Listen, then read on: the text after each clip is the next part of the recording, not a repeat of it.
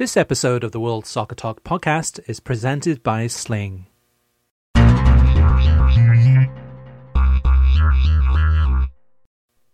This weekend, you've got plenty of Premier League matches as well as football from Ligue 1 and around the world, and all available through Sling TV.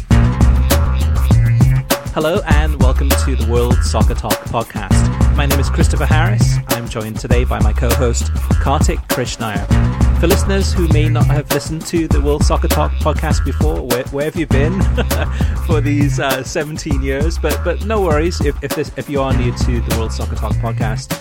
Uh, we are now doing a three times a week show. So Mondays and Fridays, uh, Kartik and I discussing some of the, the hot topics uh, from the ra- around the world of soccer. And then Wednesdays, we have uh, Kyle Fansler doing an exclusive interview. Uh, this week, it's with uh, Rob Phillips from BBC Radio Wales talking about the, the Wrexham story uh, and more interviews coming in the future. But today, we're going to be discussing and diving deep into MLS Season Pass. Can it be saved and how to fix it? And I, Kartik, I think we can safely say that MLS Season Pass is right now not in the zeitgeist of soccer watching in the United, the United States, uh, at least not yet. Uh, the biggest question to me is this Is MLS Season Pass broken? i.e., has it produced a disappointing number of signups? And if so, how can it be fixed? Now, according to our sources, uh, MLS Season Pass has not been a runaway success that a lot of people were hoping for. In fact, according to one of your sources, Kartik, there is disappointment even at the club level too. So while Apple nor MLS have released any numbers or metrics, there is a sense that signups for MLS Season Pass have pl- plateaued. So if the league and tech giants need to boost to get people signing up again, what can they do? And then lastly, before I turn it over to you, Kartik, is what are the issues with MLS Season Pass that need fixing from a 50,000 foot level that are preventing people from signing up? So lots of questions. So where do you want to start this with, uh, Kartik? Well, first off, uh, and this is my fault. Uh, maybe I'm not as glued into the real world as maybe I should be. I um, I have been stunned by the depth of hostility toward Apple as a company by people who consider themselves soccer fans. Um, I know, I mean, I can understand why people don't like large corporations. I'm that way. I mean, for years I wouldn't shop at Walmart um, because of their policies towards organized labor. Um, but I, I'm shocked by the just the, the, sheer number of people I talk to who say this. And then when I tell them there's a, if they're an Android uh, user, there are these workarounds, which we've documented at World Soccer Talk, they don't care. They frankly are like, we're not giving money to Apple. Well, do you have a problem with uh, uh, the Disney bundle or, or Amazon Prime because Amazon, Disney, maybe they're, similar large tech companies? No, there's something specific about Apple with uh, people because they're they're seen as a very proprietary company. They're seen as kind of this. I don't I, I don't know how to describe it. Elite exclusive company. And I'm hearing this from people who are MLS fans. Uh, I mean and they had a problem with Red Bull right? Red Bull uh, when they bought the MetroStars. Uh, but they haven't had a problem paying Disney for years uh, for ESPN Plus. They haven't had a problem with getting Amazon Prime. Uh, so Apple's in a different category than so, some of these other companies at least among this group of people. And once you're cutting into your base of MLS fans or soccer fans which is also also already not that big um, in the U.S. People who will actually pay for a soccer product. I'm not talking about people who casually turn on uh, the Women's World Cup final or a U.S. game in the Men's World Cup. I'm talking about people who will actually play, pay for a soccer product.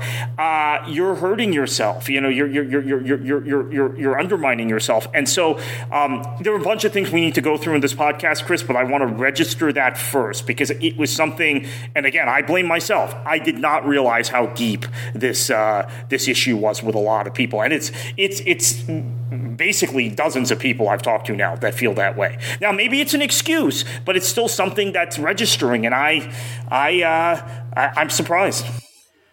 Yeah, this is a tough one. It's a great question you raised, Kartik, because like, what other tech giant could have MLS have gone to if they did want to go down that path of streaming and go into a cord cutting solution?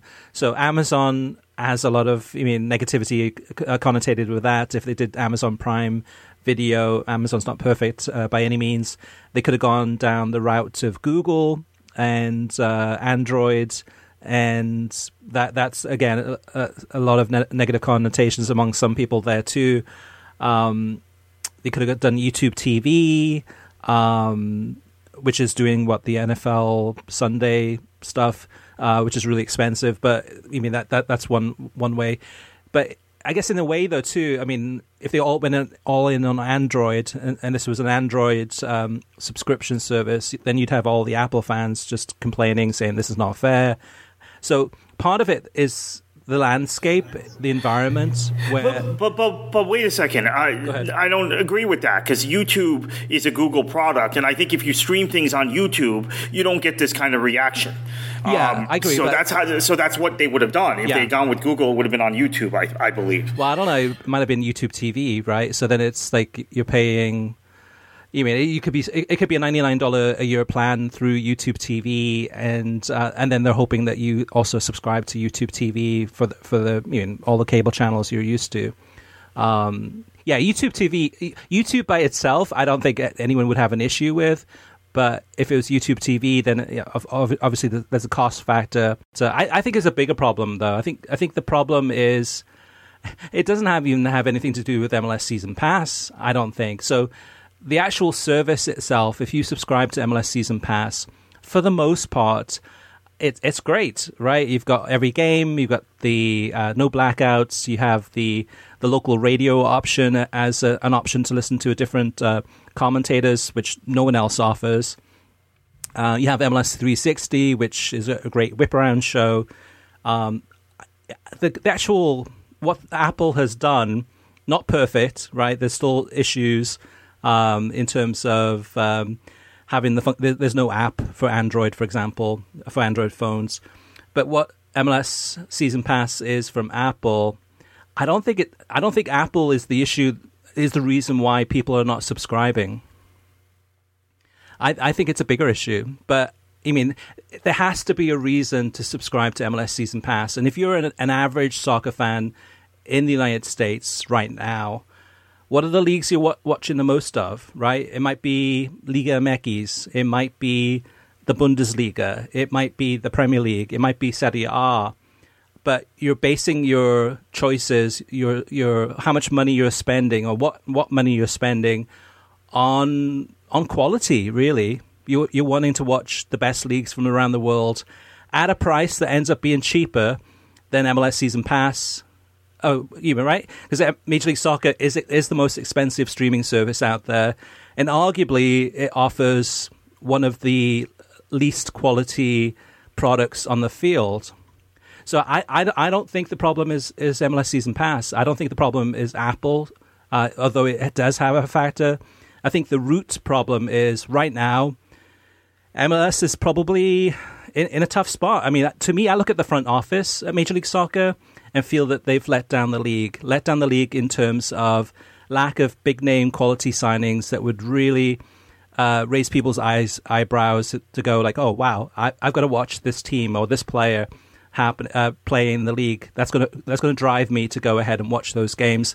And then the second thing, in terms of the the format of the league and focusing so much on like what 60% of the teams will make the playoffs making making the regular season rather meaningless for the most part other than the first couple of weeks when there's new teams playing at new stadiums for the rest of the, the regular season for the most part up until the playoffs it's it's the same old issue and, and Kartik, these are topics we've been talking about for years. This is nothing new, right? I mean, to me, the, these two things quality of MLS has improved, but there's too many teams, which has reduced the actual uh, average quality across the league. And you've got um, a rather meaningless season, right? Nothing, nothing's changed. Um, yeah, I agree on the meaningless season, regular season part completely. I, I do not agree on the quality thing at all. Honestly, I, I uh, what have been the most popular leagues in the United States, Chris? They've been the Premier League and Liga MX. When have those leagues had the top players in the world? When, when has the Premier League, people said they're going to watch the Premier League because they signed X, Y, and Z? I mean, in fact, I mean, this may speak to La Liga's poor marketing strategy in this country until recently. They had the top players in the world. They didn't get anywhere near the numbers the Premier League did in this country. Yeah, but you, uh, there have look... been various times that, that that Serie A had better players, and people were watching the Premier League in this country. I, I don't I don't buy that argument at all. And and I have and I'll get in. Go ahead, but I'll get okay, into it a little deeper in a minute. I would say, and this is not even arguably, but I would say the best player in the world right now is Erling Haaland. You mean lighting up the, the, the Premier League? Uh, every game you're watching him play, and this is a player that has, you mean so many, so much talent, uh, scoring so many goals, and he, right now he's playing better than Messi. Messi at, at PSG, I mean they're losing games. Um, you mean PSG on the on the on the field? Messi's not producing as much as as he has done in previous seasons. So you look at Erling Haaland as an example. You look at most of the Brazilian team most of the Brazilian national team play in England. Oh, okay, so that might be right now, okay? And I, I don't agree with you, actually. I don't think Haaland is the best player in the world. I think there are very few of the top 10 players in the world that are in England right now. That's my opinion. But um, historically, the Premier, I mean, there was even a point, 2015, 2016, that the Premier League probably had less big names than MLS. Yes, MLS was signing uh, older guys, Gerrard, Lampard, uh, Villa, uh, Pirlo, Drogba, etc. Uh, but I, I, don't buy that argument. You know, I've, I've noticed domestically in soccer, uh, ambiance and atmosphere and having a good time and having a memorable experience drives fandom more than, than who wins and who loses and the quality of soccer. In fact, this isn't meant to be an insult, but maybe it'll come across this way. Many Americans don't actually know, uh, can't actually discern quality from entertainment in terms of football. Maybe that's why the Premier League's so popular. It's more entertaining than Serie A because it's a quicker pace, etc. But I, I, think stadium atmospheres in MLS generally stink. We, have named the stadiums, the, the clubs that do, do, it right. It's mostly newer clubs, right? It's Austin, Nashville, etc. But I think as long as you've got games in Foxborough, you have games in, um, in, in, some of these other venues, which are half empty and are uh, lifeless, uh, Pizza or whatever it's called now in Frisco, um, that, that, the, the FC Dallas Stadium, Houston. I think that's that's a bigger problem than quality of play. Uh, in fact, I, I, do, but I do agree with you on expansion. Right, the quality of MLS gets diluted every year because of expansion. Well, I think that's that's the one thing about MLS 360 is it um, really captures the quality of the league. It, it crystallizes it, right? Because usually on, in previous seasons on, on television, we'd have MLS games, sometimes Fridays, but usually Saturday afternoon, Saturday evenings, uh, Sunday afternoon, Sunday evenings, and many of the games actually on, a Saturday night would be on the, at the same time on ESPN Plus, which didn't have a whip around show. So I was always trying to figure out, okay, which game is the game to watch? Which I'm, i must be missing some of the, the, the amazing talent or the amazing storylines because I'm just flipping from channel to channel to channel, and I, I, I can never quite in the past could never quite find that game that, that was really the game to watch. Now that we have MLS 360 in that 7.30 to 9.30 uh, local time um, window on a Saturday night, it really pulls together the whole entire league. So you do get the chances to watch I mean, six or seven games that happening at the same time, and, and then they go in the whip around show. They go from, from stadium to stadium. Like, hey, here's what happened here. Here's what happened there. Um, for the most part, for me, I mean, having watched this week after almost every weekend since the season has begun, it's made me realize that there isn't that much quality right now uh, in this league. And, and, yes, there are moments like this past weekend watching uh, New England against Cincinnati, some seeing some of the skill and how fast paced and, and uh, skillful and technically these team those two teams were, and you can see why this, those are two of the teams in the Eastern Conference near the top. Um, and then you'd see moments, maybe Christian uh, Benteke overhead kick for DC United, and see what DC United's doing and, and how good that they've turned turned that Wayne Rooney's this season alone has turned that team around. They're playing some really good football, and you can see that they're really enjoying it. But for the most part, watching the games, there's not much really happening. You, you see kind of a lot of the mistakes. Um, it's it's not a good look uh, so so the quality thing i mean and again this is subjective right? This is my opinion kind of based on what we're seeing right now. Um, outside of that though too i just don't see much there's not much things that are happening in mls that are newsworthy. So every day at World Soccer Talk, we're looking for the the next stories to write about. So, is it? You mean Huddersfield Town and Neil Warnock? They stay up after having a, a crazy season, right? Looking like they were going to get relegated. Warnock comes in, saves them, keeps them up. Uh, you look at Wrexham, which is just skyrocketing, right? You got CBS uh, News, like you mentioned last week, Kartik talking about it in the morning show. You go down the list. There's so many different things happening from all the different leagues from around the world. Um, so for for me personally, when I'm watching MLS Season Pass, and I want MLS to succeed, I want MLS Pass to su- succeed, but when I see it firsthand and see how, how disappointing the product is, uh, it makes me realize, okay, this is why. This is why people are not signing up in droves because there's not much happening off the pitch, major signings.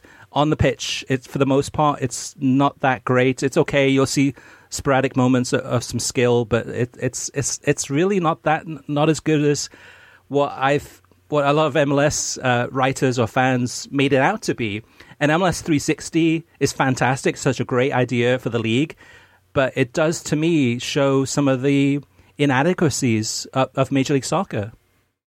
Uh, I would again say the signings issue I think is, is is not that critical, and I think it's more about atmosphere and ambiance. But that goes right back to your second point because of the and so your your complaints about the quality, the lack of relevance of these matches, Chris. The, the the fact that the regular season is virtually meaningless, and that I remember the season that Seattle went ten or eleven matches winless in the middle of the season. Do you remember this? And they ended up winning MLS Cup. Um, that that that uh, what what season was that? It would have been 2016, right? 2016, 2017, uh, one one of those years. Um, I, I mean that that speaks to the lack of um, relevance of the regular season. So I think you're your point about quality, I'm now, as you argued it, I realize you, are right, actually. And that's all a reflection. There isn't the urgency or importance in these matches. I don't think necessarily the quality level is that much lower than some of these other leagues that, that might be getting more attention uh, among core soccer fans in the United States. But I do think those matches in the regular season in those leagues matter in a way that the, the matches in this league just simply don't. Um, and uh, not having a promotion and relegation, not having uh, a, a, a, playoff format that rewards uh, excellence in the regular season. I mean, it's just uh, it's all really uh, uh, it feels like it's all really a money grab with the amount of games that take place for no no discernible purpose other than to weed out eight or ten uh, sides. So yeah, I, I get your point on that, and I think that's where the lack of quality comes in. What does an MLS regular season game in May mean? What what does it mean? It doesn't mean anything, really, in the bigger scheme of things. I think uh, no, your your points are good because because there's two ways of looking at this. The first way is looking uh, at it as a viewer, as a neutral, someone that, that doesn't have an MLS team to support, and is just watching for entertainment or for skill or looking for watching a, a great game. And as a neutral, I'm not seeing that for the for the most part. Uh, it's hard to think of any amazing games other than the opening weekend. The opening weekend was fantastic. Lots of kind of last gasp um, uh, goals in the in the, the, end of the game, and um, uh, Almada scoring an, incredible uh, free kick for Atlanta United. Opening weekend was fantastic for Major League Soccer. It was really entertaining. Uh, so that's one way of looking at it from from a viewing perspective. Is it, it's pretty boring right now. There's really not much that that's really kind of pulling me in, saying like, "Hey, Chris, you have to get excited about this big game coming this weekend. It's it's, it's a must watch." But on the other side to look at it is from the actual fans at the stadium. And that's really where the, the appeal is. So you look at like teams you mentioned, Kartik, like Nashville, Austin, Atlanta, um, maybe LAFC, um, and St. Louis. Absolutely. So if you're a fan in any of those cities and you're going to those games, what a great experience it is because you're you're you know, you're, you're participating in, in, the singing and the chanting and the game day experience. It's it's a great night out. It's I mean it's the tickets are relatively affordable. Uh, you mean it's that is entertaining. So it's almost like you have two different leagues, right? You have a global league where you have which is in competition with you know, Premier League and Serie A and Bundesliga and you mean the Argentine league, etc., etc where you have so much choice. And then the other part of it, the other league is, is the actual league itself, where if you live in St. Louis, that's the, that's the only game in town, right? Although other than baseball, but I mean that's that's the place to go to to watch games, and, and, there's very little choice, right? If you're a soccer fan in St. Louis, what's the choice? You go see St. Louis City. Uh, but maybe there's a local team. I'm not sure, but but but there's very little choice. But but it's still you go, you're entertained, you love it, it's fantastic. Um, but the two things don't don't mesh. I mean, you mean on on a national level, it's not as good as it as it could be or should be. So, like, so quality aside, I mean, and we've seen that there's so far very little interest after the initial uh, bump in in subscribers for MLS Season Pass in the beginning. And most of the hardcore MLS fans are at the stadiums getting free subscriptions to MLS Season Pass. So outside of that, you know, mainstream America, sports fans, soccer fans, um, what can be done to improve MLS Season Pass to make the viewing experience better or different to get pe- more people to subscribe? So, Kartik, if you're MLS, right, and you're having an internal meeting saying, like, hey, what can we do to go ahead and increase the number of subscriptions to MLS Season Pass? Uh, what would you do? What what ideas do you have? I, I don't know. I mean, short of buying uh, time to put MLS uh, 360 on a, a, linear channel or have some sort of highlights program on a linear channel that uh, people actually watch, right? Not not FS1. Um, I don't know. I mean, I, I've been told by multiple people the lack of Sports Center highlights and Sports Center mentions for uh, MLS has really hurt uh, the buzz around the product and people's desire to watch it. And, and uh, uh look, uh, the, the, people who have argued this uh, to me are, are, are, pro MLS people, and, and they they have said, look, Disney is discriminating against MLS because they're no longer a rights holder. But then I point out, well, Sports Center they showed NHL highlights for years when NHL was not on ESPN or any Disney network; it was on NBC. they showed they show Premier League highlights all the time, which which you know. They, these people actually acknowledge that. They say, well, yeah, well, that's that may be because the Premier League is seen as sexy and you have to keep up with the Joneses, but they show Premier League highlights and Premier League news uh, quite often. Um, now, maybe there's been a deliberate attempt to cut MLS uh, highlights out of the, the Sports Center top 10 every night. Uh, they used to regularly land in those. Maybe, maybe that's uh, maybe that's deliberate on Disney's part. I, I, I don't know. I mean, I, am speculating here. I'm defending Disney and ESPN, um, but uh, they, they, they spent 27 years trying to build up the product. So I, I, I don't quite get the hostility that some MLS people have to Disney and to ESPN, but um, but whatever. That's I think that's the way they have to fix it. It's like they have to get something in people's faces, a magazine program or a highlights program on linear television. But then again, maybe you're right, Chris. The, the highlights and uh, aren't compelling enough. Maybe maybe there is a quality problem then. Uh, I don't know. I don't have an actual solution. All I, all I know is that there is a lot less buzz. Uh, and, and forget soccer Twitter and like American soccer Twitter. Uh, in the in, in in the actual soccer community out there, including uh, my my relationships with people in lower division soccer, women's soccer in this country, youth soccer. There's a lot more, lot less conversation about MLS than there was a year ago uh, even among people who work and, and, and, and live in the game in this country. So, uh, and that's a direct reflection of Apple Season Pass, and that's where, or MLS Season Pass on Apple. That's where I'm getting a lot of my anecdotal evidence about the Apple situation and, and the cost and all of that from, is from talking to people who are in the game, not just random people who might be uh, fans of the NFL and, and they, they picked a, a, one of the top six Premier League teams to root for because that's, that's, a, that's an in thing. Um, it, we're talking about people who are actually in the game game. So I, I don't know. I don't have an answer. So yeah, when you think about it, I mean, MLS Season Pass is an app within an app. So if you want to go ahead and subscribe to MLS Season Pass, you need to get the Apple TV app, and then within the Apple TV app is um, MLS Season Pass, and you, you can subscribe to that. And yes, you can go through the website directly and subscribe through there but you need an Apple ID. Even if you hate Apple, even if you're an Android user, even whatever, everyone has to have an Apple ID. You have to have to create that if you don't have one already. So from from the start, it is you have to jump through a couple more hoops than you than you would have to in previous years, where you'd switch on FS1 or ESPN2 or Big Fox or sometimes ABC or even ESPN Plus. I mean, so it it was a lot more accessible, a lot easier to to actually be able to. Uh, yeah, just on a on a Saturday afternoon or a Sunday afternoon, just kind of casually come across an MLS game and, watch it. So there's a lot of things that are from the get go. Uh, you mean kind of things that they're not uh, insurmountable by any means, but it, it is some obstacles in, in the path. Your, your, point about a magazine highlight show or taking MLS 360 and trying to put that in more places, I, I think that's a good idea. I think it's something that uh, MLS 360, if you, if you watch it, for those who haven't seen it, if you watch it in terms of what it looks like, it looks incredible in terms of the studio, the presentation, the production. I mean, for me, on a Saturday night, I love seeing where they have uh, you have four games on the screen at one time, and then they're talking you through it. Like, oh my gosh, did you just see that goal? Um, Benteke scored in DC United, top left corner, and then within a minute or so, they'll go to that and show, show you that in more detail.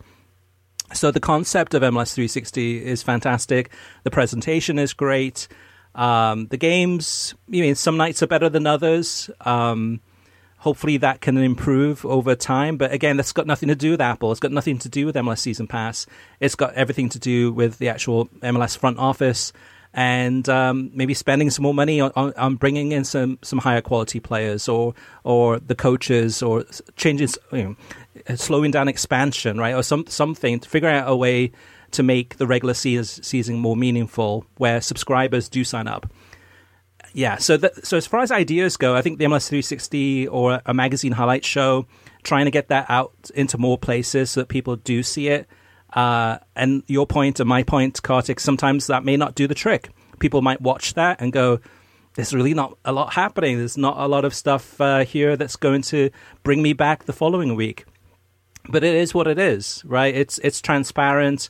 Uh, they will show the best highlights, and, and maybe that'll be enough to get some people saying like, "Hey, you know what? This is a league that I believe in, and I subs- I should subscribe to and try MLS Season Pass." And that's the other thing to try MLS Season Pass. Um, yes, there are free games that are offered, and that yes, MLS 360 is available for free to Apple TV Plus subscribers. Um, but I think that's a large part of it too. Is that right now, currently, there's no free trial to MLS Season Pass. So maybe in the future, maybe that's something that might happen. But that's something I think that's needed. Is almost every streaming service out there has a free trial, so you can, you can test it out for seven days or or less or more sometimes, and really get a feel for okay, is this something I, I really need on a regular basis? So, so I would say, yeah, I agree with you, Kartik, in terms of um, a magazine highlight show, MLS 360 or something like that, pushing that out more and then trying to do some type of free trial. But uh, the point you mentioned about ESPN Sports Center, and I would add to that ESPN FC, is we're not seeing MLS highlights. I mean, uh, it, I can't remember the last time I, I came across watching a, a, sports program and seeing MLS highlights included, and that's something that needs to change. So MLS and or Apple needs to do a much better job of figuring out ways to make the to, to actually distribute that content more freely so that uh, more fans out there can actually see what's happening in the league and, and then maybe then be enticed to go ahead and subscribe to MLS Season Pass.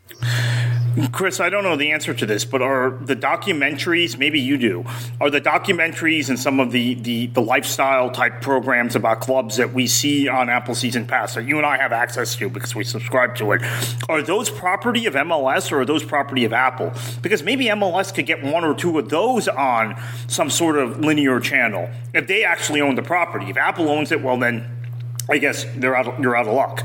Yeah, no, that's a great question. I do not know the answer to that, but I would argue. I mean, I mean, so uh, this, this, past week, I've had my uh, my cousin from from Wales, who now lives in the Netherlands, here with me. And uh, last weekend, we watched MLS Season Pass, and I was explaining how it worked and explaining the Whip Around show, which he had never heard of before, the whole concept.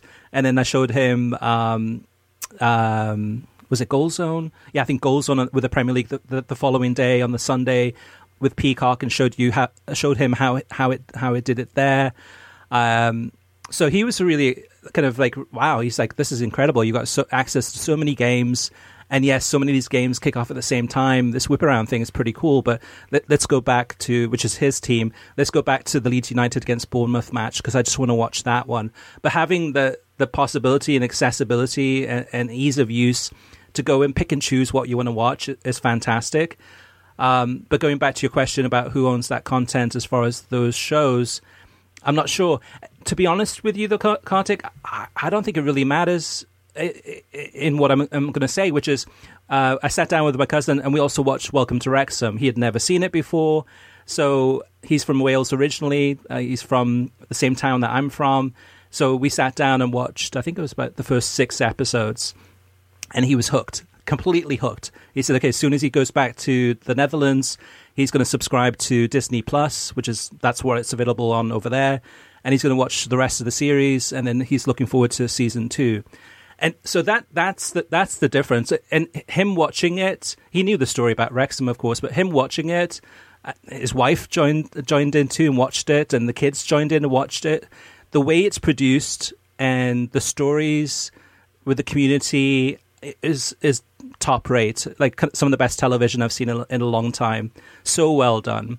Almost as if it took them years to, to kind of produce it to get it to such a great quality, which obviously it wasn't, but still really good. And that's that's really what was missing th- thus far with MLS Season Pass. I think we were promised some of those things. And yes, I know they did a deal with um, the company that did the Netflix F1 Drive to Succeed or Drive to Success series. So MLS will have something like that in the future.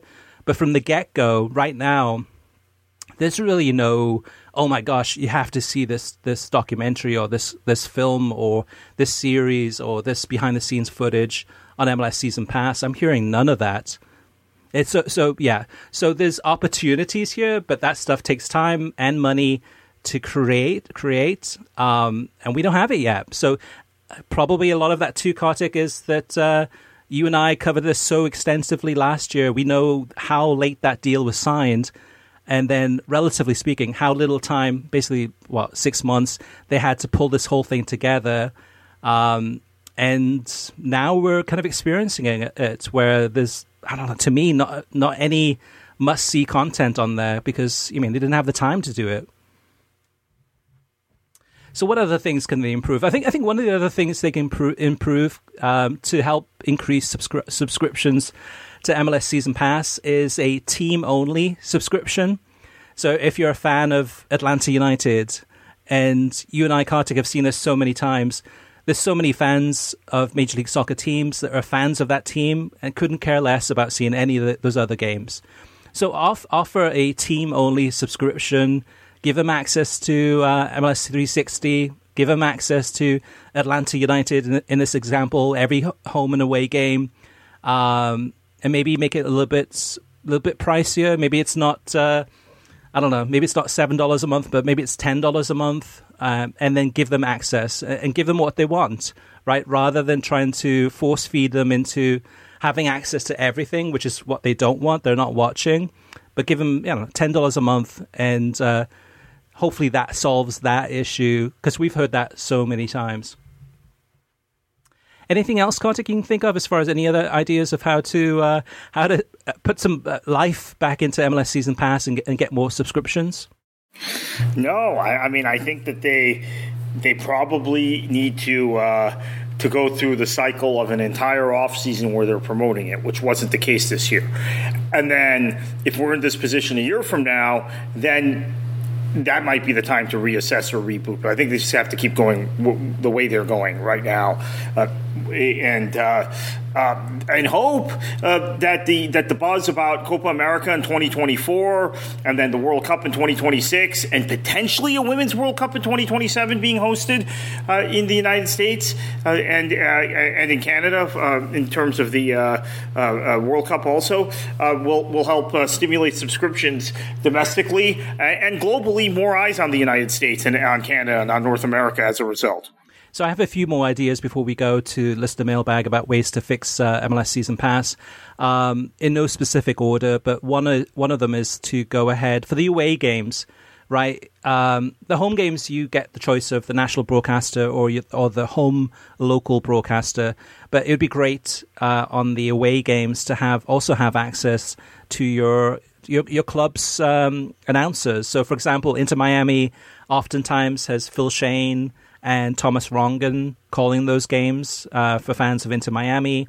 When they go on the road, um, you can only uh, say they play Columbus Crew you can only listen to either the national broadcasters or the Columbus Crew broadcasters.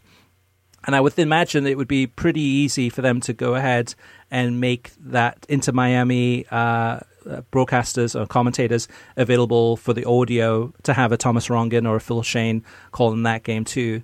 Um, that and and that's something that it might be something that it was a, transition period because I think a lot of MLS fans have been so brought up on regional sports networks where they're so used to hearing those local voices all the time um, that when it is an away game uh, in MLS under MLS season pass, it's kind of a disconnect because the people calling the game on the national broadcast um, may not know as much about your team and then the the local option is the the home team, whichever home team it is. Say, it's Columbus Crew, and and they're very biased uh, towards Columbus Crew and probably against Inter Miami, just as one example. Some other ideas, I, th- I think. Um, I think there needs to be a price decrease. I think that. Um, I mean, MLS launched this at the price of like what, fifteen bucks a month and ninety nine dollars a year. Um, I think in the future I mean, they should seriously consider maybe bringing that down a little bit in terms of the pricing, um, and maybe just just to kind of try to get more people in it and just to test that, see if that does work because that for some people, for a lot of people actually, uh, that is an obstacle. Um, I'm trying to think what else. A couple more things. One thing is uh, communication. There's been virtually no communication from Apple or Major League Soccer about MLS Season Pass. So I mean, all it could take is maybe a, like a weekly email or something talking about what new content is added to MLS Season Pass. Maybe there's a, a special profile on a LAFC player or whatever content is added. Um, it'd be nice to know about that. Also, maybe um, some news about um, MLS Season Pass, maybe some guest appearances. So if a Jesse Marsch or a uh, Alexi Lalas is appearing on the weekend, put that in the newsletter. You may let us know about that ahead of time.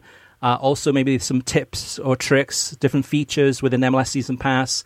Did you know that it has this feature? Have you tried this things? So, communicating with the audience and the subscribers so that they know uh, what options are available. Um, I think that would go a long way. The tricky thing about that is like who produces that, right? Because everyone that subscribes to MLS Season Pass, Apple knows their email addresses. Um, so Apple has a great way to communicate directly to those people, communicate. But is Apple the one that's going to put together that, that newsletter, or is it MLS? Um, and will MLS have access to all those email addresses? And you know, so so those are things that could be worked out. But I think that's a big thing is communication, explaining to people, hey, hey, if you have Apple TV Plus, you get MLS 360 for free. Or next week, here are the free games that are going to be shown this weekend. Two games available um, to next week, and, and here's the games that are free to, to kind of really kind of uh, basically test out uh, MLS Season Pass in more in more detail. Last but not least, Kartik, you mentioned this slightly too a little bit earlier, is advertising. I've seen so little advertising promoting MLS Season Pass, um, very little about driving home kind of the the major benefits. Or did you know that? You mean if you have uh, Apple TV Plus, you can get MLS, uh, you can watch MLS 360 get people watching MLS 360 more, and then hoping that they do subscribe to um, the actual MLS three uh, season pass. I will say I have seen two commercials on television. One was a T-Mobile one for MLS season pass, and then another one was a um, I don't think it was Mint Mobile, but it was another um, uh, telecommunications company, another cable um, cellular company both of those ads are horrible. I mean, the target demographic must be soccer moms because it was really, really corny and cheesy. Both of them are really uh, low quality. So I think that's something you need, almost like the expertise of Apple and all of their marketing might, which I don't think we've seen. That we were we were promised that we were told that okay, this is going to be fantastic. Apple is going to, you mean, kind of uh, create connections with fans around the world, and um, there's going to be news served up here and there and everywhere. And I haven't seen. I mean, I haven't seen that. So maybe I'm missing out, or maybe there's a whole world out there of stuff that they're doing. But again, include that in the newsletter that goes out to uh, MLS Pass uh, season, season subscribers. All right, Kartik, I think we're we're done with MLS uh, season pass for now. There are issues that need to be addressed. Um, there's a huge amount of improvement necessary. I'm sure that they'll make changes in the future, but right now, I'm I'm concerned that um, things are not going as well as planned. And without having any numbers or metrics, it's difficult. But we know from our conversations and looking at the data that we look at, uh, it is certainly plateaued and um, improvement is necessary. So again, I think the root of this problem is not MLS Season Pass or Apple. I think it is MLS in general, as far as their the schedule, uh, the the, pl- the playoff format, the regular season, the quality of the teams. Uh, huge improvements are necessary. Let's move on to TV streaming news. Actually, no, let's go straight to listener mailbag, Kartik. Uh, we'll come back to that one next week. So first up is uh, Steve Chen, he wants to talk about MLS and then promotion and relegation. Steve says, I, I listened to the pod and enjoyed the conversation. I wonder if it might behoove an ESPN-like entity to promote promotion relegation without Major League Soccer, create their own league with the pieces that are out there. Also, one U.S. sports league uh, uh, um, also, U.S. sports leagues create artificial jeopardy with playoffs and postseason tournaments. Uh, and US likes the sports leagues to be a little bit more socialist than capitalist. Next up is uh, uh, NPOB1. He says the possibility of small to medium sized communities building a club and reaching a higher level is the real story of uh, promotion and relegation. Even the heartbreak of missing promotion is an amazing story. All the while, the quality of play improves from the bottom up to the top of the pyramid. Drew mentions, uh, he says, Kartik mentioned that there is no promotion and relegation in American sports. Regional MMA is a sort of promotion relegation. Uh, a hot prospect or champion on the regular on the regional scene will often get called up to a major promotion. Scott says, uh, Hey guys, uh, first emailer, long time listener. I really enjoyed one of your recent podcasts surrounding promotion and relegation. I believe it's one of the most misunderstood topics within the US soccer landscape, and its complexities and obstacles are not always apparent. I do not support promotion and relegation in the US, and here are the main reasons why. Number one, it's a uh, poor financial model. It's no secret uh, soccer clubs do not make money.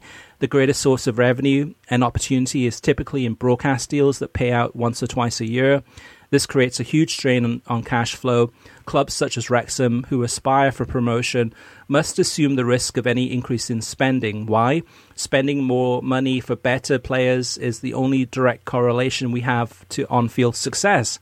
What if this doesn't pay off? Too bad. Couple this um, risk with high travel cost, healthcare cost, and the current poor broadcast revenues, and it's a recipe for unsustainability. What does a financially prudent soccer pyramid with promotion relegation look like? Scotland. Would that be acceptable to a US soccer fan base? Hell no. Uh, and, and then actually, Scott goes into several other reasons why. Uh, there's too many to actually read out uh, today. Uh, but Scott does close with uh, saying the background from him is he does support a lower league Scottish club, Dundee FC, and loves promotion and relegation altogether. I subscribe to the club's streaming package, and I'm a member of the fan community. Uh, group. I say this uh, so you know I'm not coming from a place of ignorance or arrogance. More so, I prefer promotion and relegation to be implemented the right way in the US. I love the podcast. Um, so the one one response I'd have to that is. In theory, I agree. I mean, I think there are all kinds of uh, pitfalls with promotion and relegation financially, potentially for clubs. And we've seen it where clubs have chased a dream and have come up short and have uh, ended up uh, having major financial issues. And this is actually still an issue in Italy, right? Um, and particularly in, in, the Italian football system. So I, I, do relate to that, and I and I have pushed back even on some of the arguments from people who are gung ho about pro rel and and, and they, and they ignore those cases. However. The bottom line is we have a greater fail rate in the United States for professional clubs than in any other Western country or any other major, uh, let's include Japan and Korea in this, major industrialized country. And this is a byproduct of the closed league system. So, uh, the other day, I was talking to someone very prominent, um, historic figure in the game, who um, uh, is for pro rel and uh, he, he knows more than I do about the, the history of the sport in, in North America. Uh, and uh, it's actually someone associated with Rochester, since we talked about Rochester. It was the last podcast we talked about Rochester, right? I think. Um, so. And uh, I said, hey, I think the fail rate's like 50% for professional clubs in, in the United States. It's that high. I, I, and, and then he said, no, I have the numbers. Uh, I, I've kept track of this for years. It's actually higher. So that's that's the issue. I mean, maybe both models have their pitfalls, and I think clubs. I, I think to to the point that um, that Scott's making, yes, there will be issues uh, with sustainability with many clubs in a promotion and relegation system, particularly if the television side is not right. If you don't have the right media partner and media package, which chances are you won't have. Look, look at how much trouble we have uh, with MLS getting the right media partner, the right media package. But the bottom line is clubs are failing and failing and failing and failing in this country regularly because of the system. So clubs will still fail in a promotion and relegation system. I'm not under any illusion that no clubs will fail, um, but you'll have less clubs fail and you'll have less fans that are displaced. Uh, I'm a displaced fan. I've had I don't know how many clubs uh, I support that go out of business. And pe- people have asked me in the last uh, two weeks, I think really kind of arrogantly, why I don't watch uh, Inter Miami, why I don't care about Inter Miami, why, even though they play 10 minutes from me, why I'm still a fan of the USL team that plays 50 miles from me or 40 miles from me, Miami FC, which is, of course, a club I work for. Miami FC is the only club I've rooted for in my life that I've been connected to that has not gone out of business in South Florida. So I'm going to I'm to be with them until they, they inevitably perhaps go under. Uh, and they're a club that's actually uh, uh, filed litigation, as I think most of our listeners know, to try and open the system up. So I have a loyalty to them because of that as well, and to their owner, Ricardo Silva. But that, uh, uh, let, let, me just restate that. They are the only club I've ever supported in South Florida that has not gone out of business, professional club. So uh, that's what it's like in this country, unfortunately, in this closed system. Yeah, and it's not just South Florida. We can look at any region in, in the United States and I'm sure there's a long, long list of clubs that uh, that went out of business because of, of the system that's in place. And I agree with Scott. I think it's one of those things with promotion and relegation. Uh, it would not be something that would, I mean, the way it's done in other countries around the world. Um, it would not flourish. It would not work in the United States. It would have to be changed and altered in a way to figure out a system that, because the, the country is such a big country, you'd almost need to have regionalized leagues or, or some type of different model where the, the travel expenses and a lot of the uh, the costs involved uh, would be decreased in order for to keep these these clubs um, financially solvent, um, but to give them an opportunity to to progress up up the leagues so that uh, or down the leagues if if they're not doing as well to have some system of accountability. I mean, looking at this weekend's fixtures, I mean, so the the games from the Premier League that are happening this weekend for me, the the games that are most interesting, the games that I, I will drop everything to watch, um, that I'm prioritizing are the relegation battles. So I'm watching. I mean, Monday for me is a big day. It's uh, Fulham against Leicester. Leicester with with an opportunity to try to get out of that relegation uh, zone. Brighton against Everton. Again, same thing with Everton. And then the third game, which to me is to me the the biggest game of the weekend for me personally, is Nottingham Forest against Southampton. These are two teams I have I mean no allegiances to. Uh, I have an interest in in Forest because of their coach and have a lot of respect for the coach. But I'm watching these games as well as Big Sam. Right, Big Sam returns. Um, if we had promotion and relegation in the US system, there's more of an opportunity or more of a likelihood I mean, whether you love it or, hate it, but it's more likelihood that, that coaches would get fired, and, and, and then you'd have the accountability, and then you'd have like a, a wild, zany coach coming in at eleventh hour trying to save save a club from from relegation. But it's fascinating. I, I I will watch this game. I'll be glued to this game to see what happens. Hey, Chris, uh, uh, real quickly uh, before uh, it might be dated by the time people listen to this, but there is still a possibility Southampton gets out of trouble. Yeah, for sure. Look at their look at their running. Yeah. Look at their running. Look at who they're playing. They probably have the most and and the order of games also. It's not just who they're playing, but the order of matches. They have. I mean, they're seven points from safety, but it could happen. I mean, we've seen great escapes before, so don't don't automatically just think Southampton Forest is just uh, uh, it's just about Forest and Southampton's already down. Um, I, I uh, I'm not saying Southampton will get out of trouble, but it would not be the craziest thing, believe it or not. Just uh, I'm encouraging our listeners to go look at their fixture list coming in. So so the bottom team has I mean, on paper, right, as far as the, the games left, has perhaps the best chance of getting getting points. They may not stay up, but getting points. The team that has probably uh, that has the, the toughest schedule in these last four games is the team that's sixth from bottom, which is West Ham United. And it's quite possible West Ham United might get no points between now and the end of the season, and I think they're at 34 points it's po- and they have and they have two European matches too, so right. they're they're in real right. Yeah, yeah so it's possible. It's quite possible they might get pulled in. But but that going back to Scott's point is um, yeah, promotion and relegation. If it did happen in this country, there would have to be some really serious conversations about how to make it work, how to make it because the, this country is so different.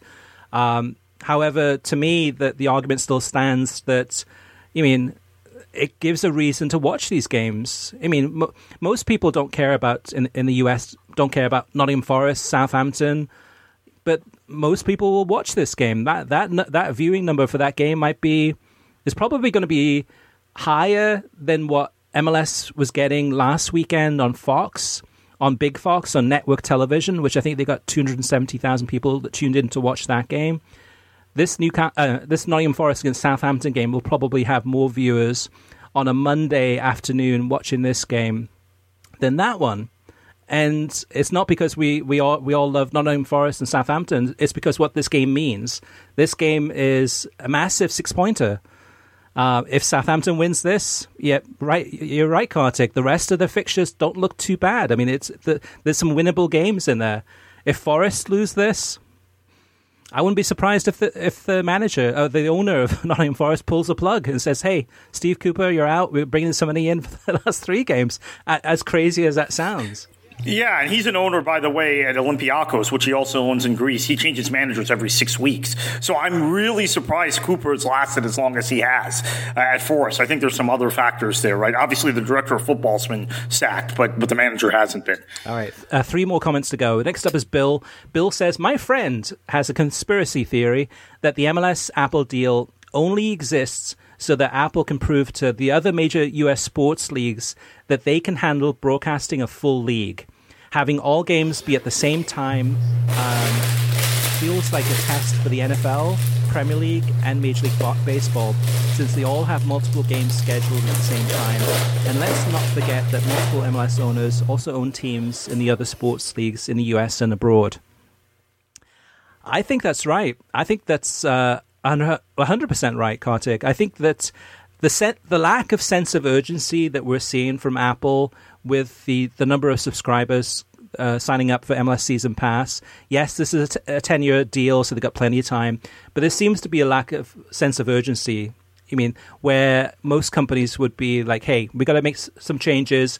Things are not doing well in terms of numbers. we got to shake things up. We've got to change things. They're thinking long term, yes, but I think really their their goal with MLS Season Pass is to prove the model.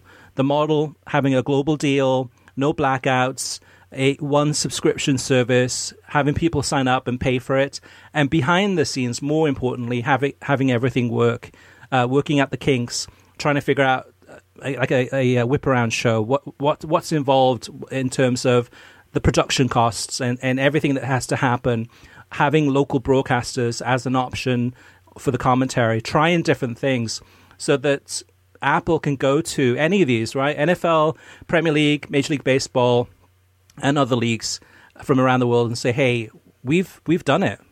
I mean, yes, the number of subscribers to MLS Season Pass may may not be, uh, you mean, kind of a meteoric numbers, but we've shown that we can go ahead and uh, broadcast a league to the world and have it work as a quality product which the service itself I think is a quality product. The, the issue is not the not the actual technology. The issue is the actual end product, which they have no control over. Bill, do you, does your friend work in the industry? Because I actually uh, have an industry source who had the same conspiracy theory um, and said the same exact thing. This is about proving to other leagues, um, and, and, and in fact said, uh, I didn't mention baseball to me, but mentioned the NFL and Premier League. I said, "Oh well, the Premier League just re-signed with NBC," and he said, "Well, the clock's already ticking on that." And uh, NFL is always. Um, always in play, um, and, and and it's the big enchilada. So uh, this industry insider said the same exact thing that this is this is the point because I was lamenting again the lack of promotion, the lack of effort, you know, not the lack of effort, the lack all the things we talked about earlier on this podcast to this person, and they told me this is Apple's trial run to prove to the NFL, to prove to the Premier League, maybe to the NBA also. Hey, uh, we're here, we can do this. Yeah, the, the big problem for Major League Soccer is I think the league thought that they were bigger than they were. So, I mean, they've seen the TV numbers, and yeah, the TV numbers haven't been great for many, many years, but still, they were considerable numbers, numbers that they were you know, legitimate, great numbers. Attendance numbers we've seen, we've seen how those are. Um, so I think I think the league thought that this would be a greater success than it, what it is. But but for Apple though too, I mean, if they go to the Premier League in, in the next TV rights deal for the US, which is going to be like what six years from now, seems like so long uh, into the future, but uh, you, you, never know; it'll be here before you know it. At this rate, um, I think in terms of the Premier League being such a global product and being so popular in the US and, and, and abroad, that that that would be more enticing. That would be something that would be more successful because people already love the league, watch the clubs. Um, and having a streaming service where no matter where you are in the world, and by that point in, in six years from now, maybe it'll change in the UK where you can su- subscribe to the Premier League uh, channel on Apple TV and watch every single game. Maybe they'll get rid of some of those uh, the blackouts and the issues, but having that globally it would be massive. It'd be absolutely massive, right? Not having to go ahead and subscribe to Peacock and um, cable and or Fubo and or Sling, etc. I mean, it, it does simplify everything, and people would be willing to spend that. So, so the model, I don't think the mo- that that's probably the biggest point out of this whole podcast, Kartik, is I don't think the model is broken. I think it's just that MLS, the product, uh, is not generating the amount of interest that it that, that it should be. And and maybe this is kind of a, a reality check for Major League Soccer to say, hey, wow, we thought we were bigger than we are. Um, yes, our, our, hardcore fans are at the stadium, but outside of that, there's not a lot of interest. All right, two more to go. Dave says legally, closed leagues in the US are on tenuous ground. An absurd Supreme Court decision from a century ago ruled that Major League Baseball is not engaged in interstate commerce because it just organizes local exhibitions. Courts often interpret that to mean that Congress needs to act to fully apply antitrust law to sports, but the NCAA cartel is being eroded, including by a unanimous Supreme Court.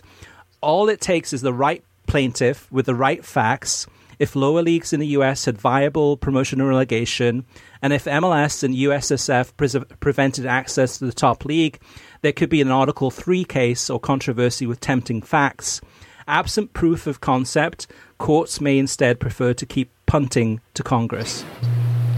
Yeah, so this is actually a very interesting point, Dave, because um, MLS, I'm told, has structured their business in such a way that. Um, Orlando City, they would argue in court, is the Orlando branch office of a New York based entity, so they're not engaged in interstate commerce.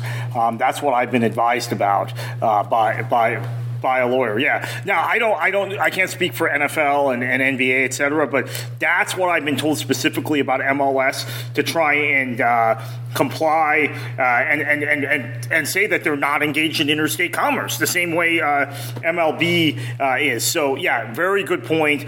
And I think you're right. Legally, they're on shaky ground, but that's the way it was argued to me at, at one time um, by a lawyer that uh, uh, I, I, had been in a firm that had represented MLS once upon a time. Yeah, and your example of Orlando um, also applies to all the other MLS teams around the country uh, oh, and, and Canada, right? So, ba- or basically US for this for this uh, particular reason, but uh, is that the MLS clubs are a franchise uh, of, of Major League Soccer or franchisee of Major League Soccer. That's the way it works. Actually, they're not legally. They're not franchises. Oh, really? So that's the distinction. Okay. Disti- that's a distinction. Yeah, MLS clubs are not franchises. That's a misconception. So MLS legally has tightened up their agreements with owner operators of the branch offices, so to speak, or the, or the local clubs. Um, USL is a franchise based league, so the, that whole closed league thing could apply to them. But no, no, no, the MLS does not have franchises. They ha- they're a single entity league with, as I said, I, am using the term because this is what this lawyer used branch offices, not franchises. Okay. Because if it's a franchise, then it might be you might be engaged in interstate commerce. Ah, okay, yeah, yeah, yeah. I get you. Wow. Okay, that, that's fascinating. All right, last last point is from Chris. He wants to talk about MLS Season Pass, just something he observed. Chris says, "I wanted to point out that I have noticed that the audio and picture quality of MLS Season Pass broadcasts differs significantly depending on if I'm using an Apple device or not. For example, if I'm watching a game on MLS Season Pass on my Chromebook, there are more issues with picture quality and sound than if I'm using on my app, uh, iPhone or iPad." And I think that that those are good points because uh, I mean the Apple TV uh, app um, is is I mean really it's built for the Apple ecosystem. So if you have an Apple device or an Apple, you know, a phone or an iPad or or an Apple TV, it's going to work better than it would be on a browser, which is in this case a Google browser. Uh, or basically any web browser. I mean, there's also even features and functionality and, and settings you can change within the Apple um, TV app or Apple settings. Uh, you can't do that on a browser, uh, no matter what type of browser you use. So, um, yeah, for me personally too, not just MLS Season Pass, but when I watch a game, it, it actually it could be um, ESPN Plus. ESPN Plus uh, looks better and loads faster uh, on an Apple TV device, the actual hockey puck, the streaming device, than it does on Roku. For me personally, or an Amazon yes. Amazon Fire TV so, stick. Same here. Uh, so another thing, uh, uh, Chris, uh, you need to know is that you're saying. Uh, obviously, you said if you're, it's different the picture quality if you're watching on an iPhone or iPad. There's actually a difference in the picture quality between the iPhone and the iPad. And the iPhone in many cases has an be- even better the newer iPhones have an even better picture quality than the new iPads. Uh, there's some screen pixelation issue that I don't understand. I don't understand the technical terms, but I've been told about it uh, and read about it that that that explains that. So uh, so maybe the iPhone, if you have a 14 or 13 or one of these new iPhones, is the best way to watch a uh, season pass if you don't have a hockey puck uh, uh, MLS or Apple TV box. Okay, Kartik. Before we go, so the best way to experience MLS Season Pass is to subscribe to MLS Season Pass for a year, $99. Have an either an Apple TV streaming uh, box, the, the, hockey puck, the actual, and uh, an Apple iPhone, one of the latest models. And if you want to, you can get an iPad too. And then that way, you make sure that you've got the best experience, viewing experience, which is true, right? It, it you would get it would it would look fantastic. It would cost you probably close to a thousand dollars, um, but but it would look fantastic.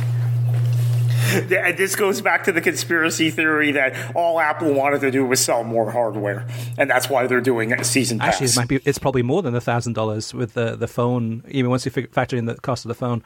Oh my god! All right.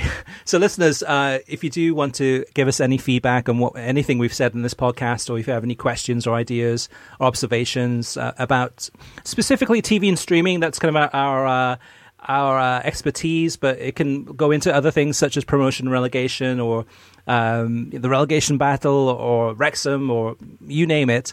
If it's soccer related, basically, let us know. Uh, you can reach us via web well, actually, well, actually, through the website is uh, worldsoccertalk.com. Uh, click on the podcast um, in the navigation and then leave a comment in the latest episode. Uh, you can email us web at worldsoccertalk.com. You can go to Twitter and uh, tweet us at worldsoccertalk. Uh, you can go to facebook.com slash worldsoccertalk. Send us a message through there. Uh, voicemail 561 247 4625. And I think that's about it as far as all the options go. Uh, you can send me a letter if you want to, but any of those. Kartik, before we do go, um, where can uh, listeners uh, go ahead and read your latest uh, findings? obviously, you still write at worldsoccertalk.com with a weekly NWSL column, as well as uh, op- oftentimes observations and industry analysis about the TV streaming space. But if they want to r- read about lower league soccer, um, I mean, the, the promotion, relegation, so many different things going on. Where can they find your work? Yeah, at beyondthe90.substack.com. Uh, and uh, actually, this week we have an article that's gotten that's gotten some traction that Daniel Feuerstein and I co-wrote about um, the, this uh, uh this kind of seemingly fake uh, promotion and relegation league that's being uh, touted by uh, by by some people uh, that that's coming that's supposedly coming to U.S. soccer. So you want to check that out beyond the 90.substack.com, and then you can always find me on Twitter at kkfla737. All right, listeners, thank you so much for listening to this podcast. Uh, we appreciate your feedback and input as always, and uh, we hope you have a great weekend. And we will be back on Monday. And Kartik, um, with so much to choose from, right, from around the world, what are you going to be doing this weekend and what should the listeners do? Enjoy your football.